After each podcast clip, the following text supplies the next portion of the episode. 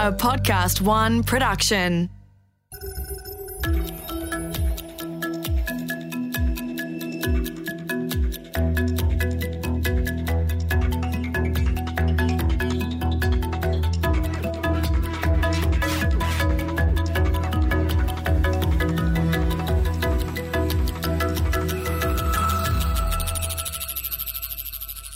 The second half of January 2020. It seems like such a long, long time ago.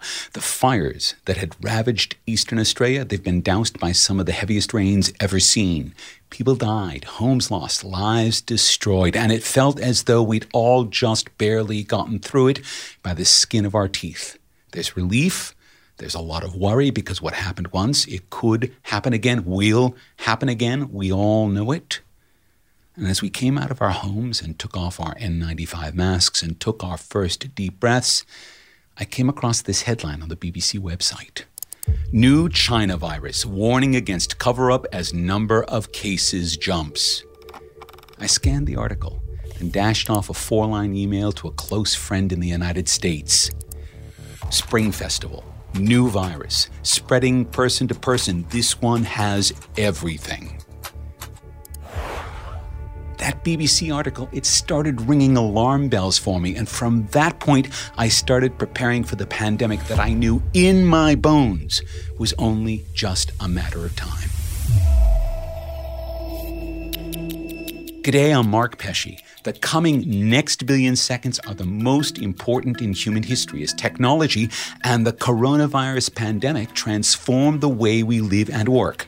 Now, Bill Gates famously predicted a pandemic in a 2015 TED Talk, and he lamented our lack of preparation. But the world that the pandemic created, this world that we're now living in, no one foresaw this. The pandemic initiated or radically accelerated a whole cascading set of transformations. Most people experienced more change in March and April of 2020 than in the whole of their lives before that. Almost every aspect of life has been touched. Whether we're sheltering in place or slowly, hesitatingly reopening for business, we know the world will never be the same. And those transformations, they aren't over. Like aftershocks following a massive earthquake, they will continue to ripple through our lives for years to come. The world we knew, the world we made confident predictions about, that world is gone. So we need to revisit what we thought we knew with some new questions. And in that spirit, on this episode of The Next Billion Seconds, we've invited back four of our guests from series two and three to ask them what's happening, what's going to happen, and how we maintain our balance in the midst of unfathomable change. The phrase, a black swan event, is one that Australians find a bit confusing. It was once believed that there was no such thing as a black swan. That is, until Europeans arrived in Australia to learn that, yes, it's not just all venomous snakes and poisonous spiders. We have black swans as well. So the unexpected impossible, when it happens, that's a black swan event. It rewrites all of the rules. Now, we knew a pandemic would come. Pandemics have always come. Bill Gates looks a bit like a prophet because he did a TED talk back in 2015 in which he pointed out how woefully unprepared we were for a pandemic that would inevitably come. So, what can we learn from this? Well, for that, we'll turn to one of the great strategic thinkers we interviewed in Series 3. John Robb is an author. His Brave New War opened my eyes to the realities of asymmetric conflicts. And also, he's one of the keenest observers of our responses to the pandemic, its failures and its successes. So, it's with pleasure and with a bit of trepidation that we welcome John Robb back to the next billion seconds. Welcome back, John. Hi, Mark.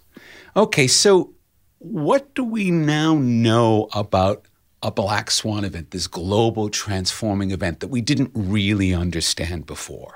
A decade ago, we used to think of black swans as, you know, purely unexpected events.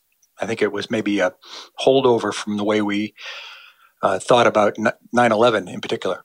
And um, one thing we're learning, one thing I've discovered is that it's not so much the unexpected event, like a category of events, I mean, we've had a lot of pandemics in the past, some pretty recently, and we've had a lot of terrorist attacks in the past. But there are specific events within that category that are complex events. They interact with the global system in a way that allows them to have lots of uncertainty and uh, lots of nonlinearities, meaning it amplifies in strange and unusual ways, and it causes you know all sorts of damage.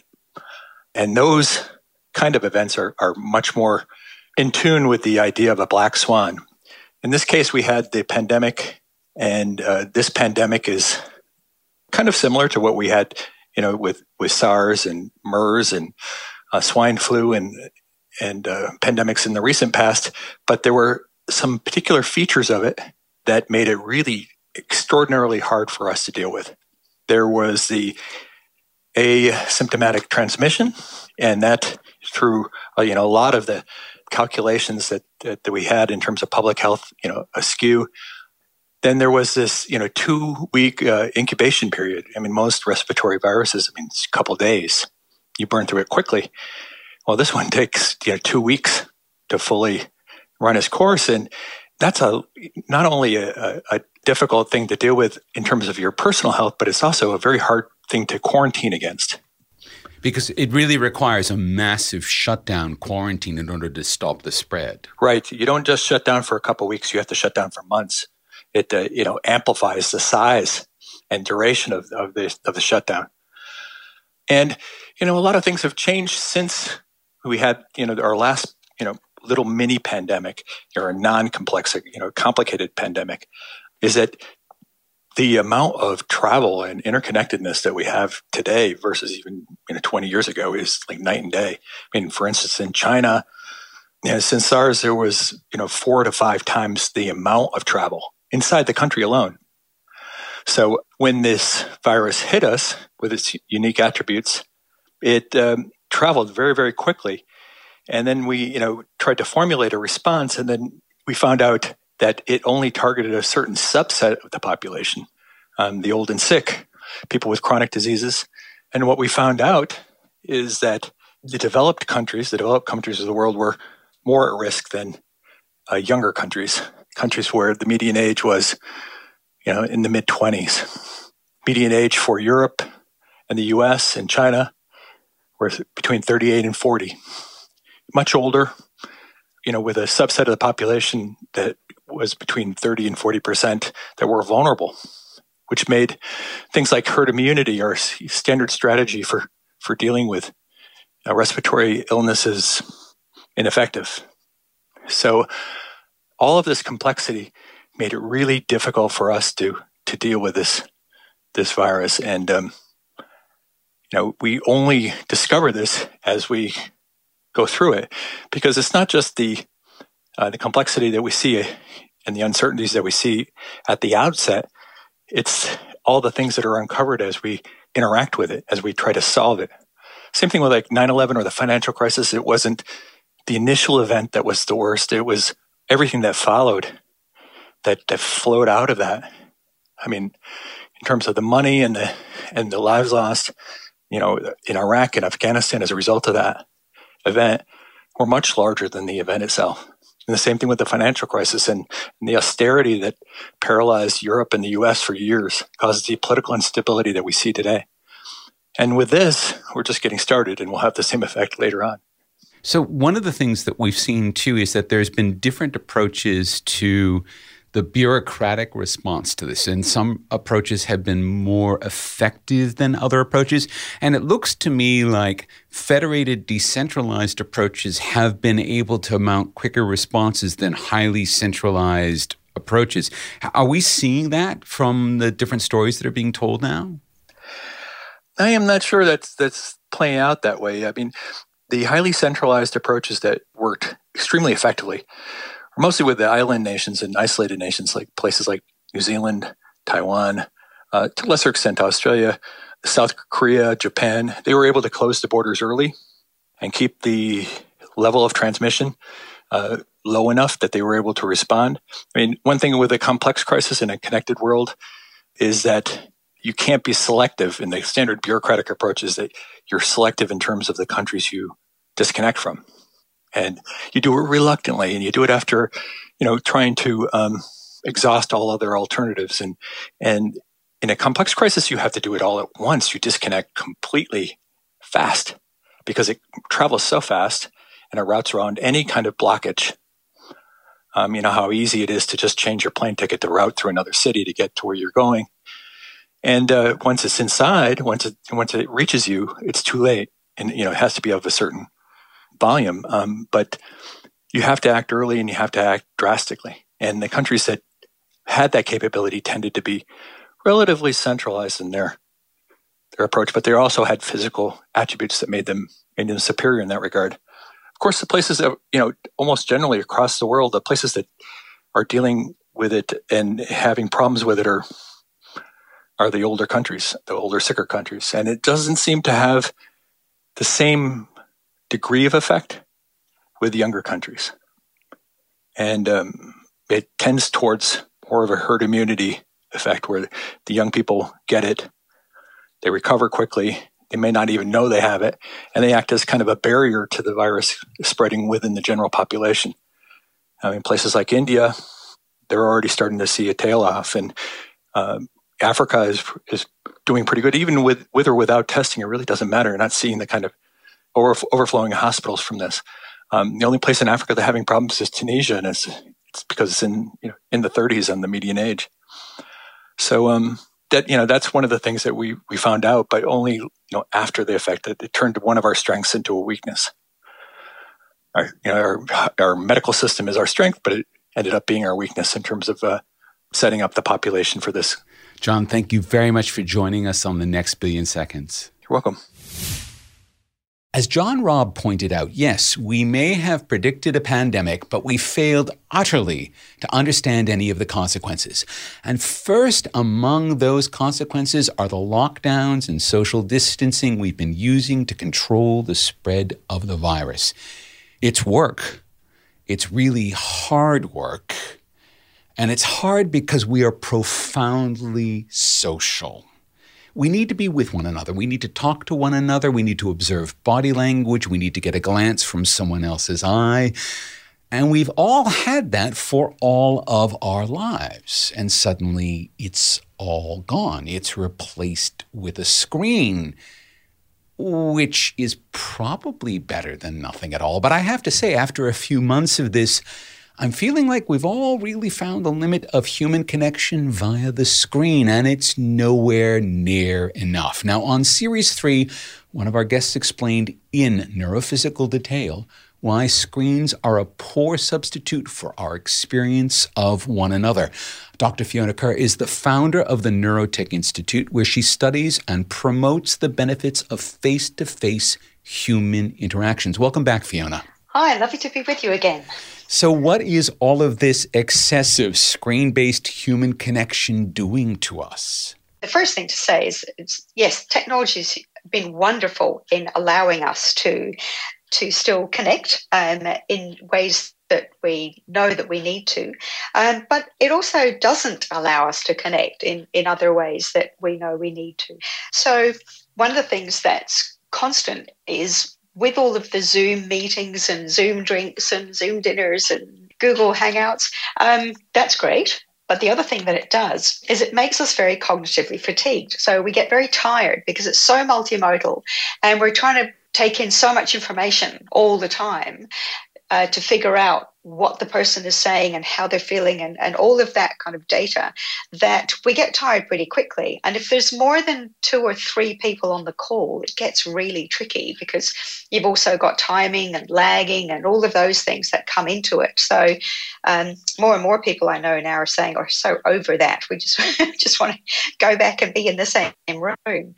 Um, another interesting thing is some of the, the people I know in really highly stressy situations, New York, you know, some of, of, my friends, they're they're preferring to pick the phone up and actually just talk so that they don't use their screen. And that's interesting because we know that with voice, um, as we've talked about before, it synchronizes our emotional state. We get, you know, delta, theta, gamma. We get endorphins. We get relaxation, and it lowers neural fatigue instead of increasing neural fatigue, which is really quite interesting. So, um, so there's pros and cons to the various ways that we technologically connect. But now one of the things we need to really think about is let's use the technology for what it's terrific at. So it steps in when we can't have face to face, and it allows us to have a, a method where we can still touch base and interact, but don't confuse it with what human beings do really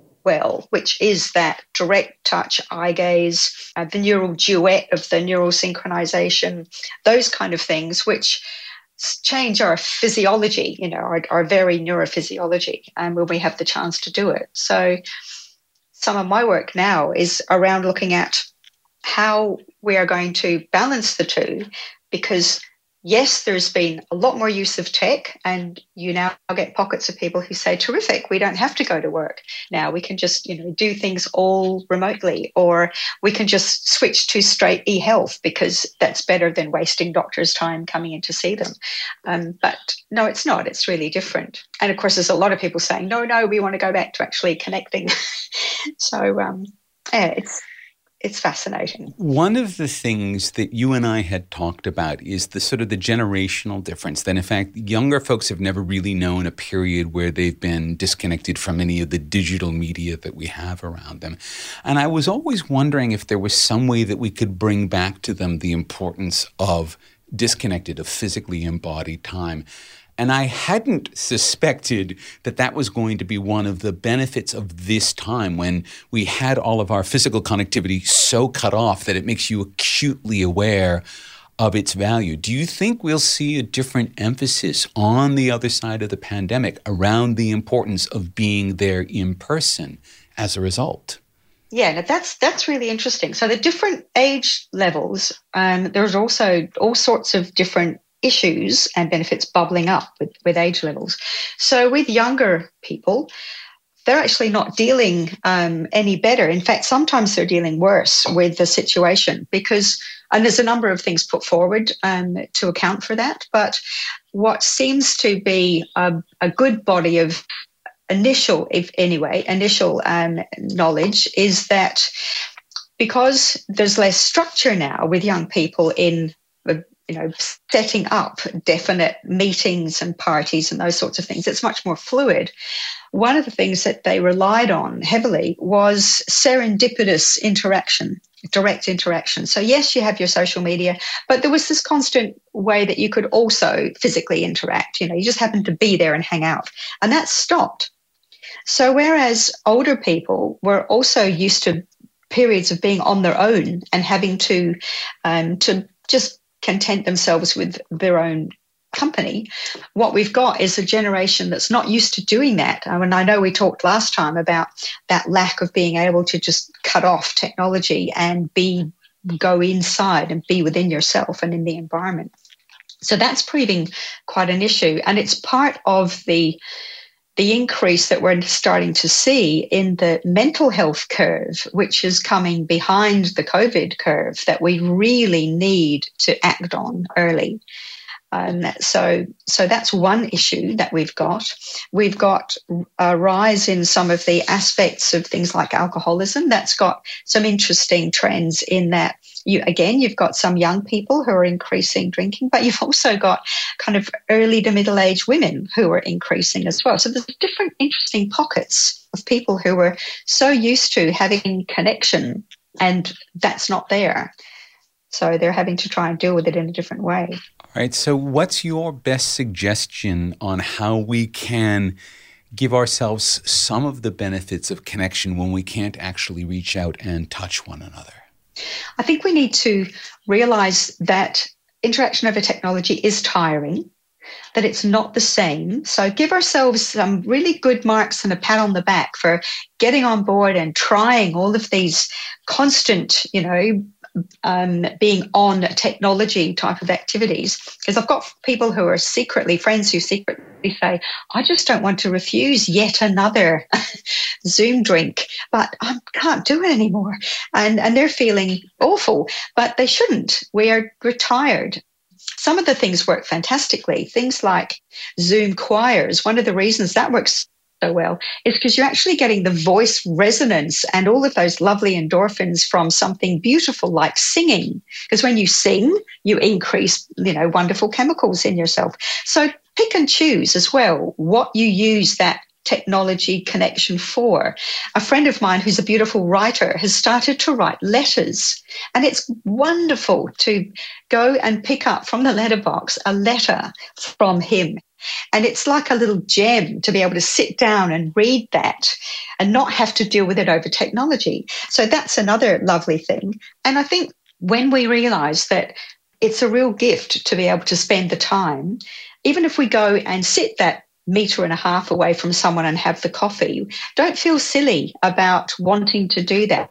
It is a, a really deep need to be able to get all of those kind of neurophysiological, you know, chemicals that we don't get any other way um, from interacting with people. So think about how you use your time and don't be hard on ourselves as well when we feel that we can't quite put our finger on what's missing. Um, it's because there's a number of things that technology doesn't do. It's a fantastic enabler, but it doesn't replace the direct interaction that we need to, you know, to keep going and to to keep feeling buoyed up and part of um, a group that we belong to. Thank you, Fiona. Now, when we come back from the break, we'll take a look at another surprising consequence of lockdown. We're using a lot less energy.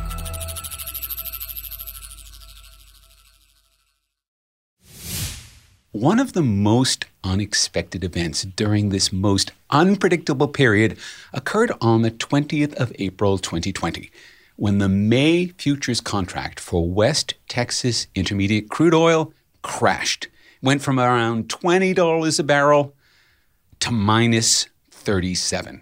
Now, yes, that is true. You didn't hear that wrong. They had so much oil on their hands, the traders were literally paying people to take it away and store it. And this happened because, well, basically what? People stopped driving, they stopped flying, they stopped doing many of the things that we do with fuels. And they did it all at once, pretty much everywhere in the world, a whole world system designed to deliver to market exactly the right amount of fossil fuels the world needs to keep the engines humming along. That's an amazing resource until you no longer need it, and then it starts bleeding like a punctured artery. And it took more than a month to stop pumping the oil that no one could use and no one wanted to buy. And it will take some time to get all of that production flowing again if we need it. And that's a big if because no one really knows when the international flights will come back or when people will be going for long drives or even commuting every day. So we're in an energy future now that no one predicted, or rather, we got to an energy future that we knew would come, but it happened maybe a decade or two faster than we'd planned for. Now, back in Series 2, we talked to someone who had actually thought about this energy futurist Ramez Naam and we're coming back to him to talk to him now about the new future for fossils and for renewables. So, Ramez, welcome back. Tell us what you think the post crisis world of energy is going to look like. Mark, great to be back. I mean, this is just insanity. I've been saying for a while we're going to see a peak of oil demand, that not a peak of how much oil we can get out of the ground, but a peak of how much people use. But most of us saying this have been saying 2030, 2035. Now, we might not have really hit that peak today. We might rebound uh, from where we're at now. But right now, the world is using a third less oil than it usually does. 30 million barrels a day less than it usually does. And normally, fluctuations of a couple million barrels a day are enough to send these oil markets gyrating. So, this is just unprecedented. But you're right, it is a, a foreshadowing of what's going to come. Because eventually, as we electrify transportation, there's 60 million barrels a day that we won't need to be using by the middle of this century. So what's happening now is a very, very rapid, accelerated uh, preview of what's going to happen to this whole industry decades down the road. We saw there was a report that came out on Reuters which said that in April, more energy was generated in America using renewables than was for coal. And that's also now another big point because coal's always been sort of the baseline way that America has generated electricity. Coal was the baseload. It's also the dirtiest fuel on planet Earth. And of course, as your listeners know, it's a major export of Australia. Uh, but what we've seen is in the US, about half of all coal production that we had in place in 2010 was shut down before COVID struck. That's a, a buildup of coal generation that took 28 years, was erased in the US in 11 years because of cheap natural gas and cheap solar and wind. And that is now happening. The UK has now been going almost 30 days, I believe, without using coal, the longest stretch uh, since the, the late 1800s. Uh, Europe as a whole is having this happen. And so we see that point, maybe the, the peak of coal consumption starting to arrive in India and China in the coming years as well. Okay, so one of the things that's become very clear as the pandemic has progressed, is particularly in the crisis period of the pandemic, is that it's been a very rapid accelerator of certain things that we didn't really think were going to happen that quickly, such as a transition away from fossil fuels. Now, as we get back to international travel, which may be years away, we don't know. But as people get back to commuting to work, and we actually know that will happen a bit quicker because people don't want to necessarily ride public transport right now for those same reasons. Will we see the configuration of fuels just sort of slap back to where it was? Will there be a permanent shift in how we use it? Do we think that more people will be working from home? I mean, how is that mix starting to look even over the next, say, five years there? So I'd say we're likely to snap back to mostly where we were, but this event has probably pulled the transition uh, sooner, pulled the peak of oil use earlier. And the path back, even how much oil we were using last year, isn't going to be instant.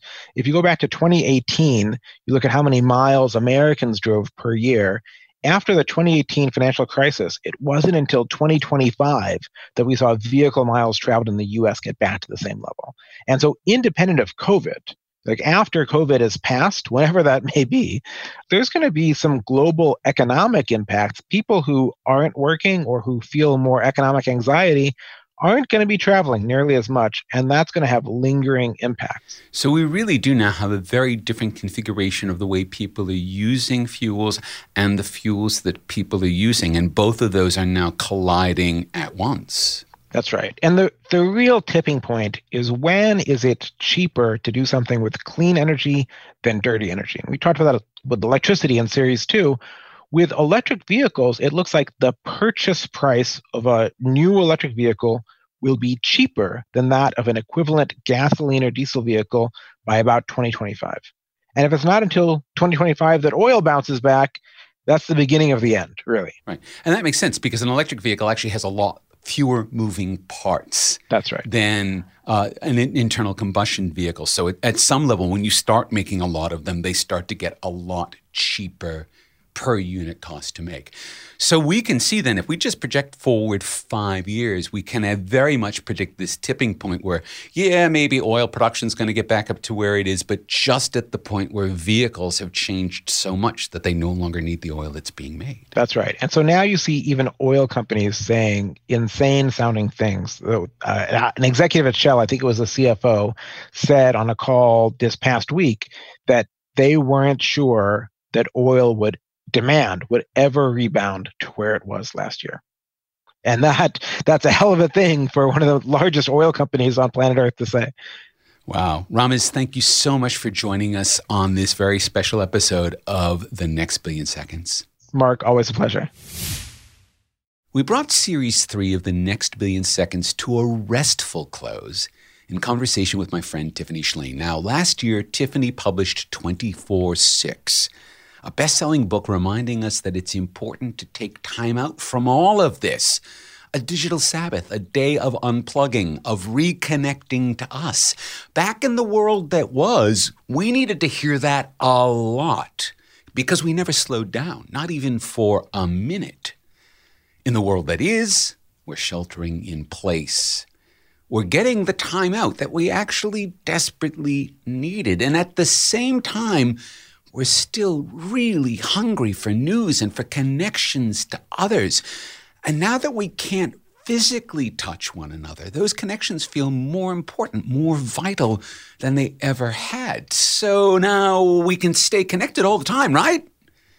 Well, to talk about that, let's welcome Tiffany Shlain back to the next billion seconds. Welcome back, Tiffany. Okay, so you have been sheltering in place with your own family for what, two months now? Two months. You know, when we think about the fact that we need to take a time out from our devices, the thing that has changed completely during the lockdowns is that we've, in some sense, become far more dependent on our devices to maintain our connections with others. How do we now refigure that need to be disconnected with that need to be connected? Yeah, I mean, I'm online 10 times more than normal, and so are my kids. And we've relaxed all those restrictions around screens, and it's just the new normal. But I will tell you, our day, we do a full day without screens every week, and it feels like 10 times more important now.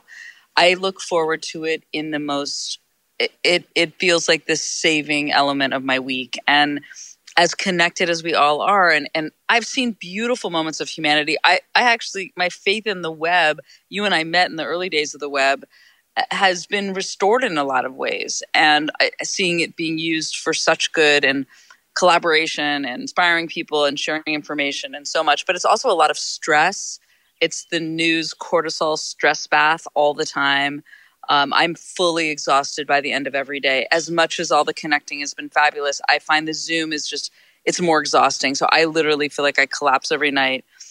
And every Friday night, you know, we'll usually do a Zoom with family from across the country uh, before we shut down, but then all the screens go off and we have a dinner with each other and um, and then saturday no screens it is still our favorite day of the week and i would just say so much more important because I feel like there's so much to process right now. And when you're online all the time, you're just in a constant state of reacting, connecting, responding. You're in a, in a state of reaction. And to have a day each week, I do a lot of writing, I do a lot of thinking, I do a lot of napping and reading in a way I don't with the phone around.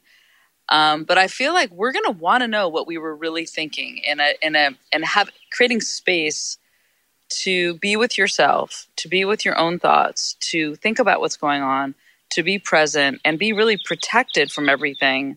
For one day, it is such a rejuvenating thing to do and just resets me and my family. And our daughters are, one's almost 11 and one's 17. And we all, it's the favorite day of the week by far.